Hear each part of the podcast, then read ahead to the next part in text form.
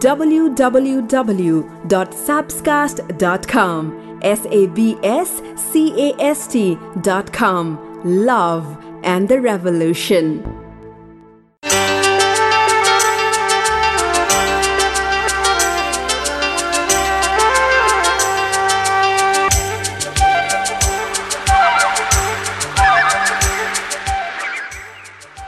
यसो ऐनामा हेर्नुहोस् त मुहारको चमक बेग्लै छ कि छैन? यदि साँच्चै सही व्यक्तिको माया पाउनु भएको छ भने त्यो व्यक्तिबाट सम्मानपूर्वक व्यवहार पाउनु भएको छ भने हरेक व्यक्तिको चमक बेग्लै नै हुन्छ। त्यसैले यसो ऐनामा हेर्नुहोस् त तपाईँको चमक बेग्लै छ कि छैन त? के गर्ने हजुर? यो माया भन्ने चिज यो मुहारको चमक भन्ने चिज खै कस्तो कस्तो?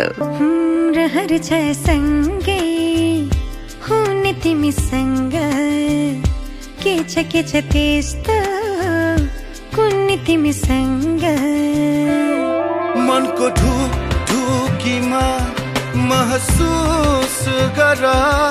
तिम्रो छाया पनि तिम्रै वरपर छुने तिमीसँग। रहर छ सँगै। हुने तिमीसँग। तिमीसँग। के छ के छ त्यस्तो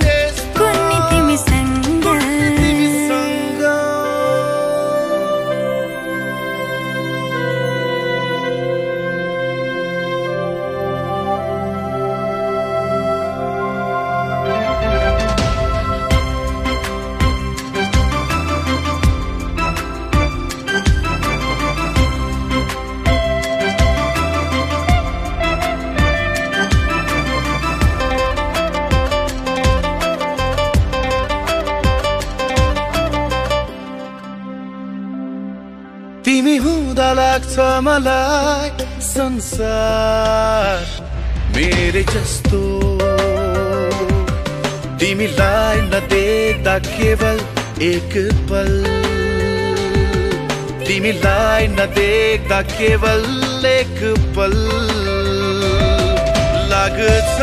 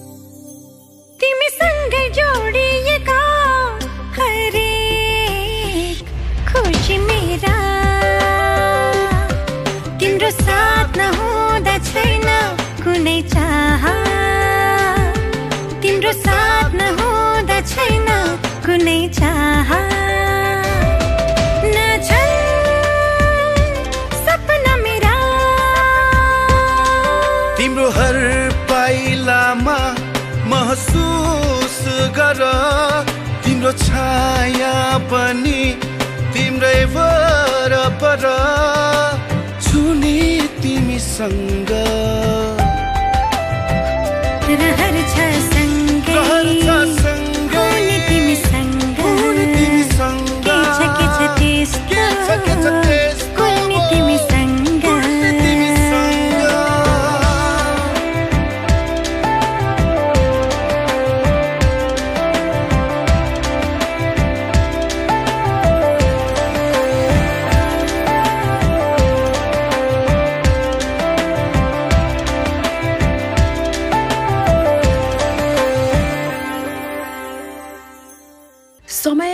छिटो जान्छ जस्तो पनि लाग्छ कहिलेकाहीँ। गएको हप्ता त यो पडकास्ट आएन दुई हप्ता भइसकेछ। तपाईँले मलाई गएको हप्ता कतिको मिस गर्नुभयो? म तपाईँलाई यसो मतलब मिस भएको पनि हेर्न चाहन्थेँ त्यसैले पनि पडकास्ट आएन भनेर भनौँ। सो कमेन्टमा लेख्नुहोस् है तपाईँले कतिको सम्झिनु भयो कि सम्झिनु भएन। तर सामाजिक सञ्जालमा मैले तपाईँहरूबाट धेरै मेसेजेस पाएँ कि किन आएन पडकास्ट भनेर। वेल यो हप्ता त चिसो चिसो थियो काठमाडौँ। अहिले बिहिबार साँझको समय। अहिले पनि जाडो जाडो नै छ हुन त पुस फास फुस भनिन्छ। अनि माघ महिना फागुनदेखि त न्यानो भइ नै हाल्छ म चाहिँ काठमाडौँमा बसेर बोल्दैछु तपाईँ कहाँ बसेर सुन्दै हुनुहुन्छ डु लेट मी नो हामीले पडकास्टको वर्कसप गरेका थियौँ गएको हप्ताभन्दा केही समय अगाडि तपाईँलाई थाहा छँदै नै छ देशभरबाट लगभग बिसजना आउनुभयो झापाबाट पोखराबाट नुवाकोटबाट धरानदेखि ट्राभल गरेर आउनुभएको थियो। आई जस्ट होप पडकास्टिङमा चाहिँ उहाँहरूको पनि अब योगदान रहन्छ उहाँहरू पनि नयाँ पडकास्ट भनेर नेपाली मिडियामा आउनुहुनेछ भन्ने मैले एकदम आशा गरेकी छु। पडकास्ट भन्ने बित्तिकै डिजिटल फाइल हो अडियो भिडियो फाइल जुन इन्टरनेटमा डाउनलोड गरेर सुन्न सकिन्छ। नेपालको हकमा त बिस्तारै आउँदैछ त फ्युचर हेर्ने हो भने पडकास्टिङको निकै नै राम्रो छ। तपाईँ पनि आउन चाहनुहुन्छ यो मोस्ट वेलकम। मैले तपाईँलाई कुनै मानेमा हेल्प गर्न सक्छु भने म तपाईँको लागि जहिले पनि छु। अब लेटेस्ट पडकास्टको कुरा गर्दाखेरि हिजो मैले महेश्वर महर्जनको इन्टरभ्यू गरेकी थिएँ पडकास्ट। उहाँ पटायामा हुनुहुन्थ्यो उहाँलाई फोन गरेँ अनि इन्टरभ्यू रेकर्ड गरेँ। महेश्वर महर्जन यो बडी बिल्डिङको लेटेस्ट जुन दसौँ गेम भएको थियो त्यहाँ उहाँ विश्वविजेता बन्नुभयो स्वर्ण पदक पाउनुभयो। कस्तो मार्मिक इन्टरभ्यू दिनुभएको छ भने त्यो सुन्नु ल त्यो लेटेस्ट पडकास्ट हो। तपाईँ आइट्युन्समा मलाई सब्सक्राइब गर्न सक्नुहुन्छ गुगल पडकास्टमा सुन्न सक्नुहुन्छ अरू पनि पडकास्ट सुन्ने कति एपहरू छ त्यहाँ सब्सक्राइब गर्नुहोस् रिभ्यू रेटिङ गर्न मिल्छ। मैले विनम्र आग्रह किन गरेको भन्दाखेरि यो चाहिँ देशकै आफ्नो एउटा अभियान हो। एक्लै त केही हुँदै हुँदैन तपाईँको साथ चाहियो। त्यसैले प्लिज कमेन्ट गर्ने लाइक गर्ने साथीहरूलाई सुन भनिदिने। तपाईँले त्यति गरिदिनु भयो भने मेरो लागि चाहिँ तपाईँको तर्फबाट ठुलो ठुलो गिफ्ट हुनेछ। प्लिज डु द्याट ल आज पनि धेरै कुराहरू गर्नेछु मायाको बारेमा। कसैको मायामा पर्नु राम्रै कुरा हो होइन? तर मायामा परिसकेपछि सधैँ त्यो मायालाई त्यत्तिकै कायम राखिरहनु चाहिँ साँच्चीकै ठुलो कुरा हो र त्यो साँच्चीकै माया पनि हो। सुरुमा माया बस्छ बिचमा के के भयो अनि छुट्टिने हामीले धेरै देखेका छौँ। तर त्यो माया कायमै गरिरहने कति देख्नु भएको छ? ती व्यक्तिहरू साँच्चीकै विशेष हुन्छन्। तपाईँको केसमा त्यस्तो होस् म आशा गर्छु। इनकेस त्यस्तो भएन भने पनि नो प्रब्लम। अब जिन्दगी कहिलेकाहीँ भाग्य भन्छौँ हामीहरू। कहिलेकाहीँ उसमा कमी होला आफूमा कमी होला। तर life goes on the show must go on गएको हप्ताको पडकास्ट सुनेर आएका केही फिडब्याकहरूमध्ये एक दुईवटा पढौँ। रमेश शर्मा लेख्नुहुन्छ युएसमा सफ्टवेयर डेभलप गर्दै सुन्दै रे। बाफ्रे बाफ्रे त्यस्तै अर्को पढौँ है अर्को लेख्नुहुन्छ लिनस छन्ताल उहाँ हुनुहुन्छ। ब्रेकअप भएको छ। उसलाई बिर्सन चाहन्छु पहिलाको जस्तो हुन चाहन्छु। के गरौँ भन्नुभएको छ तपाईँको लागि? एउटा विशेष कन्टेन्ट म एकैछिनमा भन्छु है त। यतिखेर नि आउनुहोस् कुरा गरौँ। तपाईँको जोडी कस्तो खालको भनेर। चार प्रकारका जोडीहरू हुने रहेछन् विशेष गरेर। तपाईँको चाहिँ कुन नम्बरको पर्छ सुन्नुहोस् है त सिङ्गल हुनुहुन्छ भने भविष्यमा चाहिँ कुनमा पर्ला जस्तो छ यसो सोच्दै बस्नुहोस् न। एउटा नयाँ एउटा साइन्टिफिक स्टडी भएको थियो जसले चाहिँ जोडीहरूलाई मायामा परेका जोडीहरूलाई चारवटा छुट्टा छुट्टै ग्रुपमा चाहिँ विभाजन गरेको छ। सो यो चाहिँ चार सय फोर हन्ड्रेड थाउजन्ड भनेको कति हुन्छ भन्नु त? तपाईँ क्यालकुलेट गर्दै बस्नुहोस् है। उनीहरूमा चाहिँ तिनजना यो माया प्रेम सम्बन्धी सङ् सम्बन्ध सम्बन्धी चाहिँ साइन्टिस्टहरूले चाहिँ एउटा रिसर्च जस्तो गरेका रहेछन्। उनीहरूले विभिन्न प्रश्नहरू सोधेका रहेछन्। सो त्यति सोधिसकेपछि उनीहरूले रिसर्चबाट जे पाए नि हो त्यो अनुसार चारवटा प्रकारका जोडीहरूमध्ये number one the conflicted but passionate duos यो भनेको चाहिँ नि उनीहरूमा के के समस्या पनि भइरहेको हुन्छ के के विवाद पनि भइरहेको हुन्छ एकअर्कासँग मायामा पर्न पनि मतलब सम्बन्धलाई हो होइन भनेर डराइ पनि रहेका हुन्छन्। तर कस्तो हुने रहेछ भने उनीहरू बिच भलै झगडा होस् भलै विवाद होस् होइन त्यसले उनीहरूलाई अलग अलग बनाइदिँदा पनि एकअर्काभित्र यत्रो आकर्षण चाहिँ हुने रहेछ। यस्तो भावना चाहिँ हुने रहेछ जसले उनीहरूलाई फेरि फिर्ता चाहिँ ठिक ठाउँमा लिएर आउँछ। झगडा हुन्छ रिस हुन्छ विवाद हुन्छ तर ब्याक अगेन हुने खालको जोडी number one number two the partner focused यो भनेको चाहिँ यस्तो जोडी जो लङ वकमा जान चाहन्छ सधैँ सँगै हुन चाहन्छ घरमै आनन्दले रोमान्टिक मुभीहरू हेरेर बस्न पनि रुचाउँछ। पार्टनर फोकस्ड के? आफ्नो पार्टनरमा एकदमै ध्यान दिने जोडी number टूवाला number three the social butterflies यो भनेको चाहिँ उनीहरूको साथीहरू वरिपरि धेरै हुने आफन्तजनहरू पनि धेरै हुने ठुलो ग्रुपमा हिँड्न मन पराउने। विशेष गरेर दुईजना मात्रै भन्दा पनि नि उनीहरू चाहिँ साथीहरू छन् अनि त्यसपछि अरू मान्छेहरू छन् भने चाहिँ अझ एकअर्कासँग नजिक अझ एकअर्कासँग चाहिँ बढी चाहिँ प्रगाढ उनीहरूको सम्बन्ध हुने रहेछ। र लास्टमा द ड्रामेटिक ड्रामेटिक भन्ने बित्तिकै तपाईँलाई थाहा छ हामीले सिरियलहरूमा पनि हेरेका छौँ टिभी सिरियलहरूमा पनि। ए झगडा हुन्छ उतार चढाव हुन्छ अप एन्ड डाउन हुन्छ उनीहरूको जिन्दगी।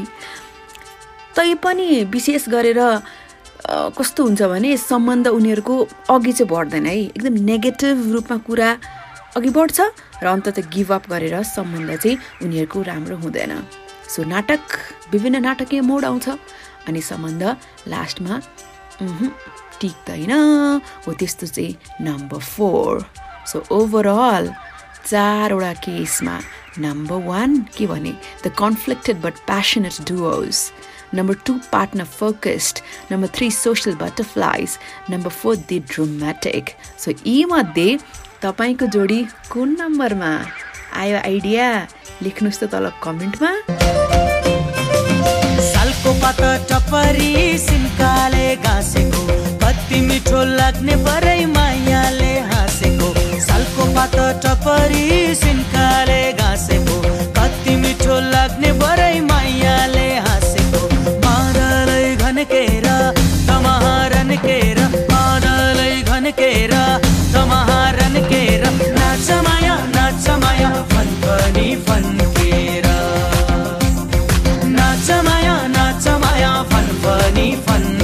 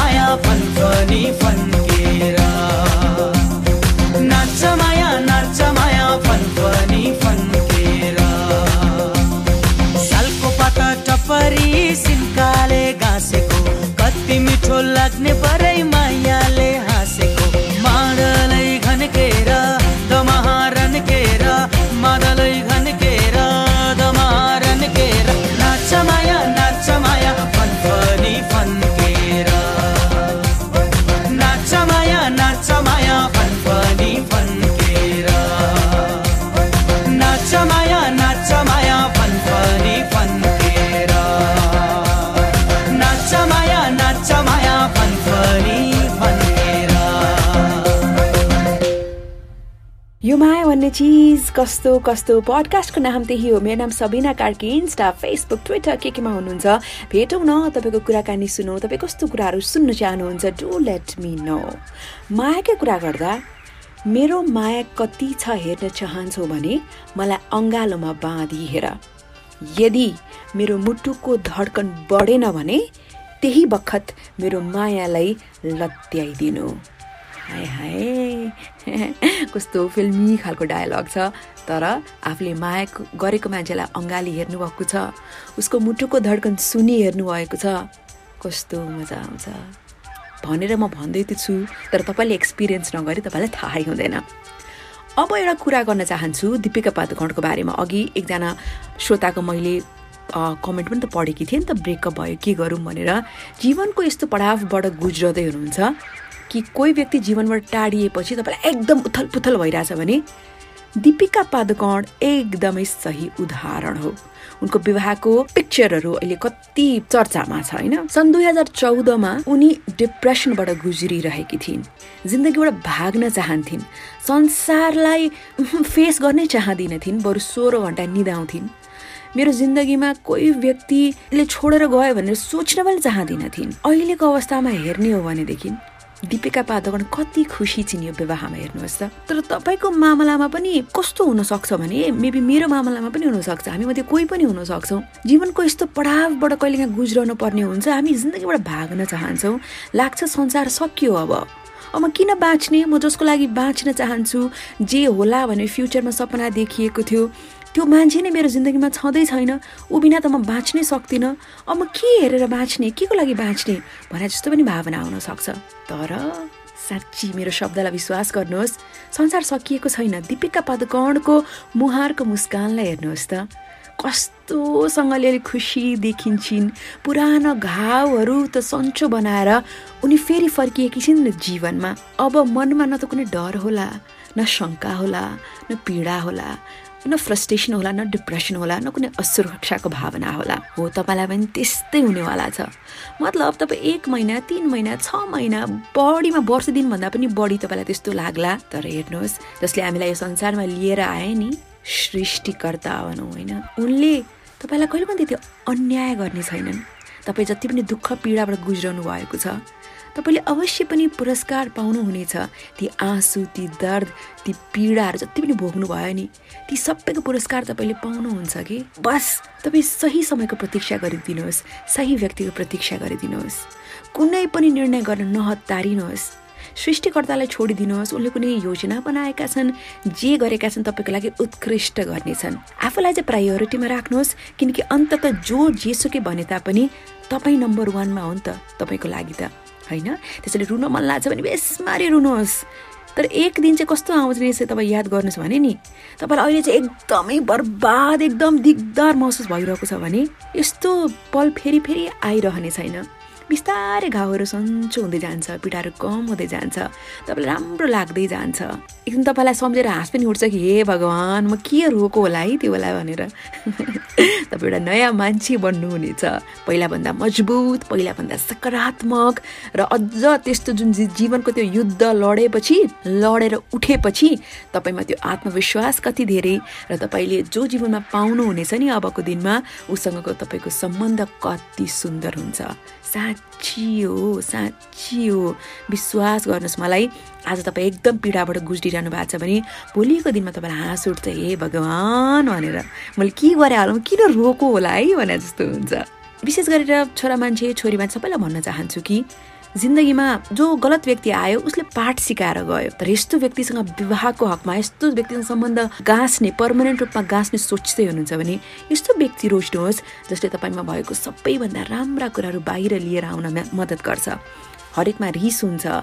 हरेकमा मुड स्विङहरू हुन्छ हरेकको आफ्नै इन्सिक्योरिटिज हुन्छ तर ती बावजुद पनि उसले चाहिँ तपाईँको बेस्ट भर्जन निकाल्छ भने he or she is the person for you my friend specially जो ब्रेकअपबाट गुज्रिरहनु भएको छ राम्रोसँगले अब रिपिट गरेर सुन्दा पनि हुन्छ। तर अथवा तपाईँको कोही हुनुहुन्छ जसलाई यो सुन्नपर्छ जस्तो लाग्छ भनेदेखि उहाँलाई यो पडकास्ट फरवर्ड गरिदिनुहोस्। मेरो जिन्दगी त मैले यतिसम्म केस देखेको छु कि मैले रेडियो प्रोग्राम गर्दाखेरि पनि एकजना श्रोता उसँग उहाँसँग भेटै भयो। आत्महत्या गर्छु भन्ने मोडमा हुनुहुन्थ्यो अरे। तर मैले यस्तै केही कुराहरू गरेकी थिएँ। उहाँले आफ्नो त्यो कदमलाई रोक्नुभयो। शब्दमा त्यति धेरै शक्ति हुन्छ। Please pass this message guys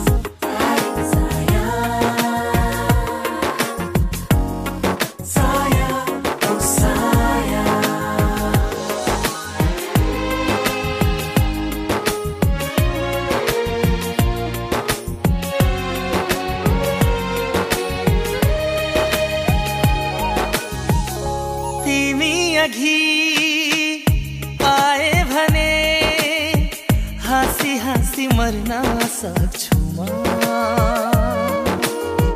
सारा जीवन काट्न सक्छु म।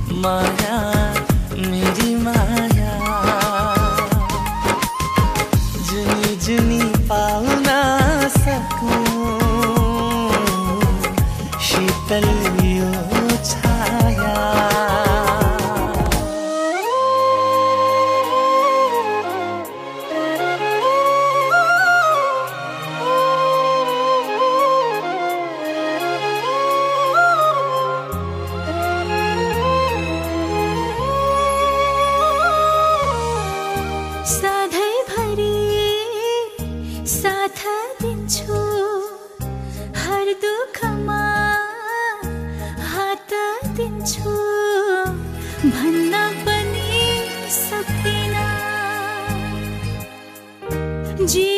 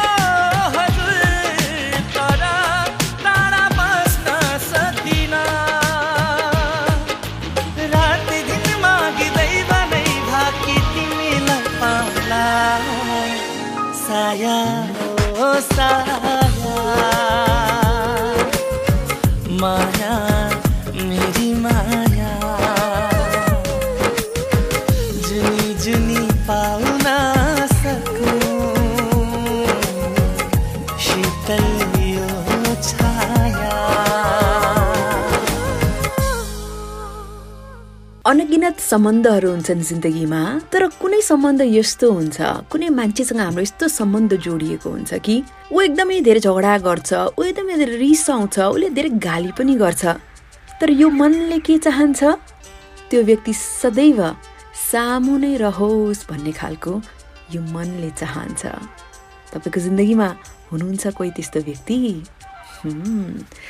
यो kissing mothers and scolding mothers both of the same भन्ने भनिन्छ आमाले झापड हाने पनि आमाले मुहाई खाए पनि आमाको माया त माया नै हो सो माया पनि नि कसैले बेसमारी जाडो छ के लुगा लगाएको थियो जाउ न्यानो लुगा लगाएर आऊ भने पनि अथवा जाऊ न ज्याकेट लगाएर आऊ न भने पनि टोनमा चाहिँ फरक हो तर भन्न खोजेको त त्यही मायालु कुरा न हो अब फोटो कथा बताउन चाहन्छु। यो मैले तेस्रो आँखा थर आईबाट साभार गरेकी हुँ नेपाली फेसबुक पेज।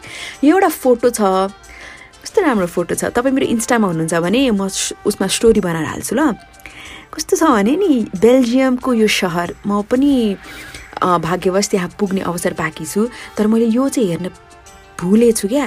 यो मूर्ति छ होइन एउटा कुकुर छ व्हाइट कलरको यस्तो सुतिरहेको छ अनि उसको माथि चाहिँ एउटा बालक निदाए जस्तो छ। यो फोटो कथा बडो गजबको रहेछ सुन्नुहोस् है। बेल्जियमको एउटा सहरको मुख्य बजारमा यो मूर्ति छ यसको आफ्नै मार्मिक कथा रहेछ। मूर्तिमा रहेको केटाको नाम नेलो र उसको कुकुर रहेछ साथमा। एटिन सेभेन्टी टूमा चाहिँ एउटा उपन्यास आएको रहेछ अ डग अफ फ्लान्डर्स। त्यसमा आधारित बालक र कुकुरको कथा हो जुन संसारभरि चर्चित छ। यसमा थुप्रै सिनेमा र कार्टुन सिनेमाहरू पनि बनिसकेका छन्। चित्रकलामा निकै नै रुचि राख्ने नेलो एक टुहुरो केटा हुन्छ। उसँग उसको हजुरबुवा हजुरबुवा शारीरिक रूपमा अशक्त हुन्छन्। दुवैजना निकै गरिब हुन्छन्। उनीहरू एउटा गाउँबाट चाहिँ दुध लगेर बेल्जियमको त्यो सहरमा बेचेर जीवन निर्वाह गरिरहेका हुन्छन्। यसै क्रममा एउटा कुकुर अलपत्र रूपमा घाइते रूपमा उनीहरूले फेला पार्छन् उनीहरूले उपचार गर्छन्। कुकुर सन्चो हुन्छ। पछि त्यो कुकुर चाहिँ ती बाजे नातिसँग एकदमै हेलमेल गर्ने हुन्छ र बाजे नातिको काममा चाहिँ सहयोग गर्ने पनि हुन्छ। त्यसपछि कुकुर र नेलो एकदमै मिल्ने साथी पनि बन्छन्।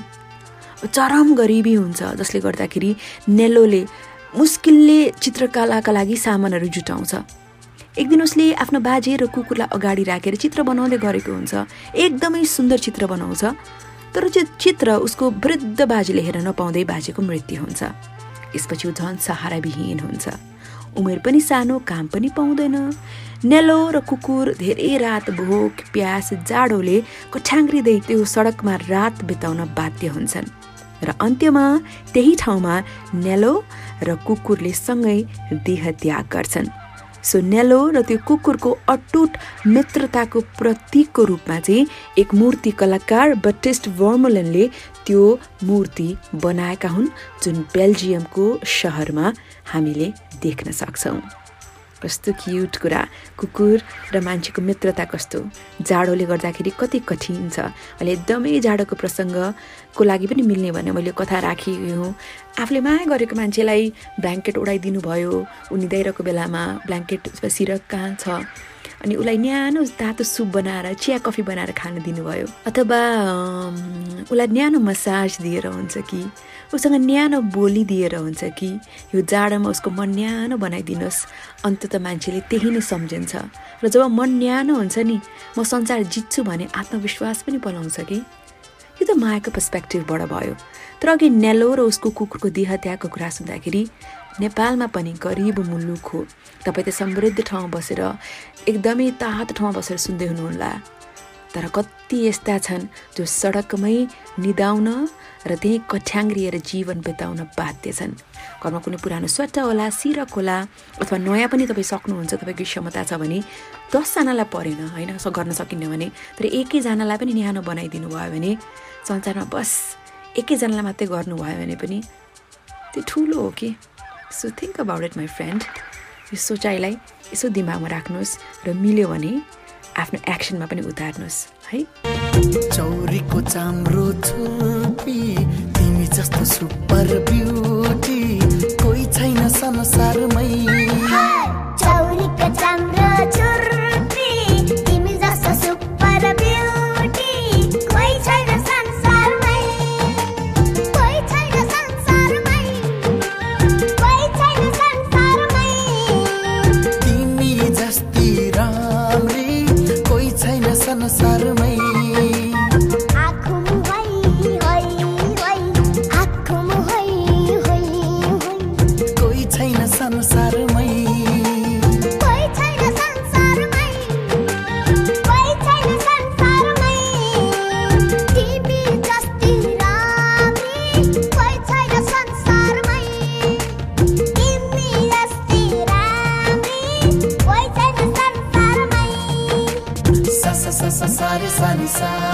pama sa sa sa sa sa ri sa ni sa sa sa sa sa sa ri sa ni sa sa sa sa sa sa ri sa ni sa ma ga re ma ga re ga re sa ga re sa sa sa sa sa sa sa ni sa ni sa sa sa sa sa ri sa ni sa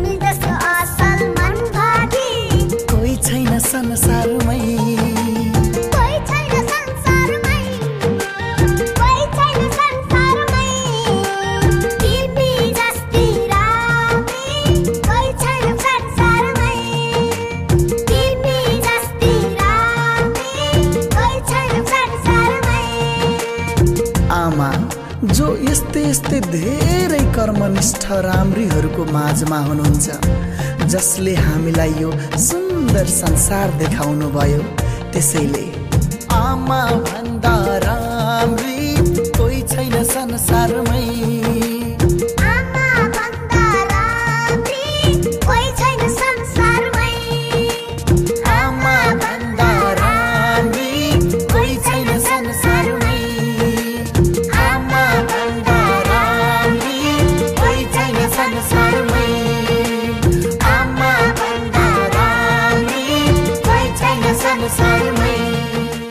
मजा लाग्छ तपाईँहरूसँग मायाको कुराकानी गर्दाखेरि। एक त मलाई आफूलाई पनि पर्सनली पनि कति कुराहरू म सिकिरहेको हुन्छु आफ्नो रिलेसनसिपमा अप्लाई गरिरहेको हुन्छु। प्लस मेरो कुरा सुनेर तपाईँको व्यवहारमा एउटा पनि सुन्दर तपाईँले केही लागू गर्नुभयो भने म त पुण्य कमाउँछु होला। अनि स्वर्ग जान्छु कि रे के? स्वर्ग नर्ग भन्ने कुरा त गड नोज के हुन्छ होइन? तर राम्रो काम गरे आफू असल भए आफ्नो मान्छेहरूलाई राम्ररी माया गरे अहिले नै त स्वर्ग हो नि। होइन र? जो व्यक्तिले नि तपाईँलाई सहयोग गर्छ नि। यस्तो बेलामा पनि कि ऊ स्वयं सङ्घर्ष गरिरहेको हुन्छ। आफैलाई बिचरा यति धेरै गाह्रो छ सङ्घर्ष गर्दैछ त्यो पनि तपाईँलाई उसले साथ दिएको छ सहयोग गरेको छ भने नि। त्यो सहयोग र साथ मात्रै होइन त्यो माया हो। यति भनिरहँदा तपाईँको दिमागमा को आउनुभयो? मेरो दिमागमा त आउनुभयो। र उहाँको मलाई कति धेरै माया लाग्यो। अब एउटा कथा सुनाउँछु। राम्रोसँग सुन्नुहोस् है इङ्ग्लिस कथा। यसलाई तपाईँलाई नेपालीमा अनुवाद गरेर सुनाउँदैछु। डाक्टर हरि। हुने यस्ता डाक्टर जो बिस वर्षभन्दा बढी भइसक्यो यो क्षेत्रमा। धेरै बिरामीहरूलाई उनले सन्चो पारेका छन्। यस्ता यस्ता व्यक्तिहरूको कथा सुनाउँछन् आफ्ना बिरामीहरूको कथा। सुन्दाखेरि कति मजा लाग्छ। त्यस्तै दुई व्यक्तिको बारेमा जो मैले पनि चिनेकी छु हो उनीहरूको कथा सुन्दाखेरि मनै न्यानो भयो। राम र सीताको कुरा। राम निकै नै मेहनती हुन्छन्। सानो उमेरदेखि नै व्यवसाय सुरु गरेका हुन्छन्। सानो होटेल खोल्दा खोल्दै रेस्टुरेन्ट बनाउँदा बनाउँदै ठुलो आफ्नै नामको होटेल बनाउँछन्। धनाढ्य बन्छन् उनी पैँतिस वर्षमै र त्यसपछि विवाहको लागि सोध्छन्। विवाहको लागि कोसँग विवाह गर्ने भनेर सोच्दा सोच्दै उनको होटेल अगाडि नै एउटा सानो चिया पसल चलाएर बसेकी हुन्छन् सीता।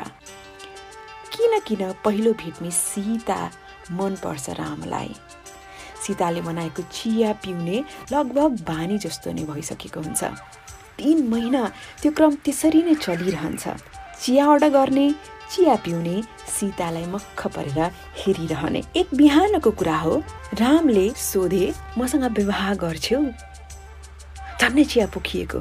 सीताले पनि सायद मन पराइसकेकी थिइन् र त्यसको दुई हप्तापछि दुबईको विवाह भयो। उनीहरू हनिमुनको लागि केही समय देशभन्दा बाहिर गए। त्यसपछि देशकै एउटा सुन्दर ठाउँमा घर लिएर शान्त जीवन अघि बढाइरहेका थिए। तर यता डाक्टर हरिलाई लागिरहेको थियो। तिनीहरू दुई बिचमा केही कुरा ठिक भइरहेको थिएन। विशेष गरी रामले दुईचोटि फोन गरेको थियो र डाक्टरलाई बोलाएको थियो कि किन मेरो श्रीमती खै आजकल सन्चो नै देखिन्नन् खुसी नै देखिन्नन्? के भयो टाउको दुखेर हो कि के भएर हो? डाक्टरले गएर हेरे सब कुरा ठिकठाकै थियो। उनले सोधे पनि कतै तिमीहरूको वैवाहिक जीवनमा केही मनमुटाव त आएको होइन?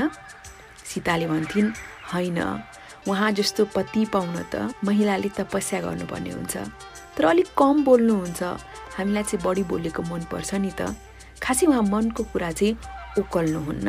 म त्यत्तिकै धेरै सोध्छु होला तर ठिकै छ। लगभग त्यसपछि अठार महिना बित्यो। डाक्टरलाई फेरि फोन आयो। रातिको एक बजेको थियो।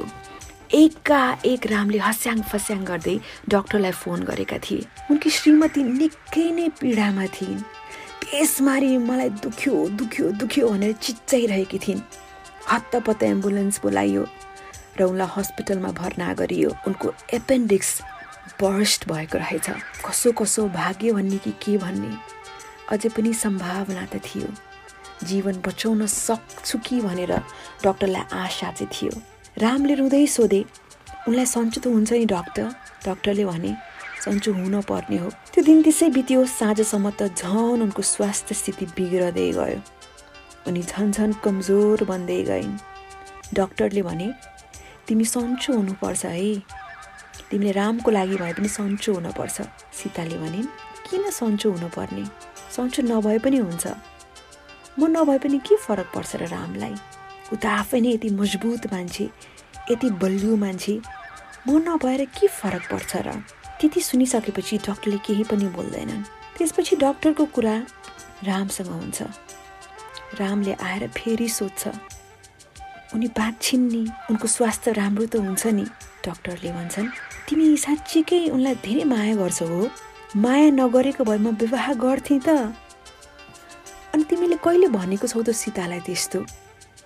रामले आँखाभरि आँसु पार्दै भन्छ मैले उसको लागि के गरेको छैन सब थोक त म उसकै लागि गर्छु। म बढी बोल्दिनँ होला शब्दमा भन्दिनँ होला। तर म उसको लागि ज्यान दिन तयार छु। सक्नुहुन्छ भने मेरो शरीरको रगत पनि दिन मिल्छ भने दिएर हेर्नुहोस्। त्यो सुनिसकेपछि डक्टरले केही पल सोचे नभन्दै सीताको शरीरमा रगत चढाउनु पर्ने बेला भएको थियो। रामको ब्लडको स्याम्पल लिइयो। र त्यसपछि डक्टरले त्यो हेरे र दस मिनट पछि आउँछु भनेर भने।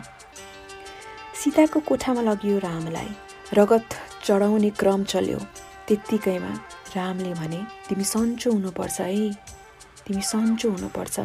सन्चो हुन्छौ नि? सीताले भन्छन् खै मलाई थाहा छैन। तिमी त मेरी श्रीमती हौ नि। किन थाहा छैन भनेको? तिमी बिना त म कसरी बाँच्छु? भनेर भनिसकेपछि सीता काकाभरि आँसु भरिए अनि रामले भन्यो I love you very much म धेरै माया गर्छु। तिमीलाई भन्दिनँ होला मनको कुराहरू राख्दिनँ होला तर तिमी भएन भने म कसरी बाँच्छु? मेरो लागि पनि बाँच्नुपर्छ। म जसरी भए पनि तिमी सन्चो बनाउँछु तिमीलाई र त्यही प्रार्थना गर्दैछु। उनीहरूको त्यसरी वार्ता चलुन्जेल यता डक्टरले जुन सुई घोचेका थिए रामकोमा शरीरमा डक्टरले त्यो निकाले र केही समयपछि सीताको धड्कनलाई चेक गरे। अचम्म असम्भव कुरा सम्भव भएको थियो। सीताको धड्कन निकै नै सरल रूपमा अघि बढ्न थालेको थियो। चमत्कार भयो जस्तो लाग्दै थियो र डक्टरले भने राम यु डन इट तिमीले गरेर देखायो। साँच्चीकै गरेर देखायो। सीताले धेरै सन्चो महसुस गरेकी थिइन्। रामले निकै हाँस्दै भन्यो मलाई थाहा थियो उनी खुसी हुन्छन् भनेर। डक्टरले पनि टाउको हल्लाए र भने साँच्चीकै चमत्कार गर्यो मायाले। सीताले चाहेकी थिइन्। बस आफ्नो श्रीमानको मुखार बिन्दुबाट त्यो माया सुन्न। त्यो मायाको भाव महसुस गर्न चाहेकी थिइन्। नभन्दै उनले त्यो सुनिन् र त्यसले उनको जीवनमा अमृतको काम गर्यो। त्यसैले माया मनमा मात्रै राखेर हुँदैन। मायालाई कहिलेकाहीँ बोलीबाट व्यवहारबाट प्रकट पनि हुन दिनुपर्छ। अनि अर्को व्यक्तिलाई लाग्छ आहा म कति भाग्यमानी। यो माया भन्ने चिज गजबको गजबको। हर नौलो नौलो। तिम्रो साथ सुनौलो हर पल नौलो नौलो।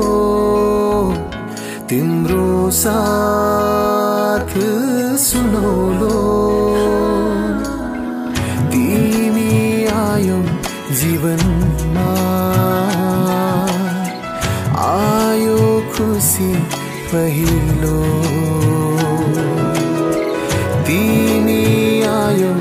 जीवनमा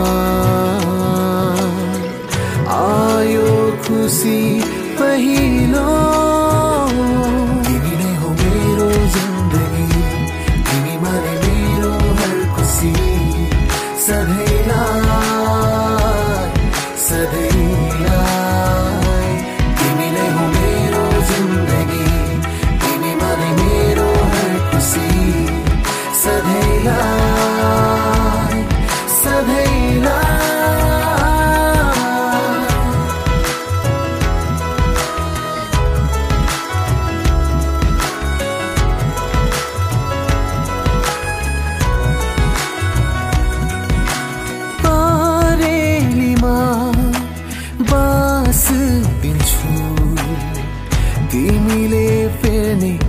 सास बन्छु मनको मित प्रेम गीत तिमीलाई म खास भन्छु। सपना बनी आउनु सधैँ निदाउँछु म जहिले। सपना बनी आउनु सधैँ निदाउँछु म जहिले।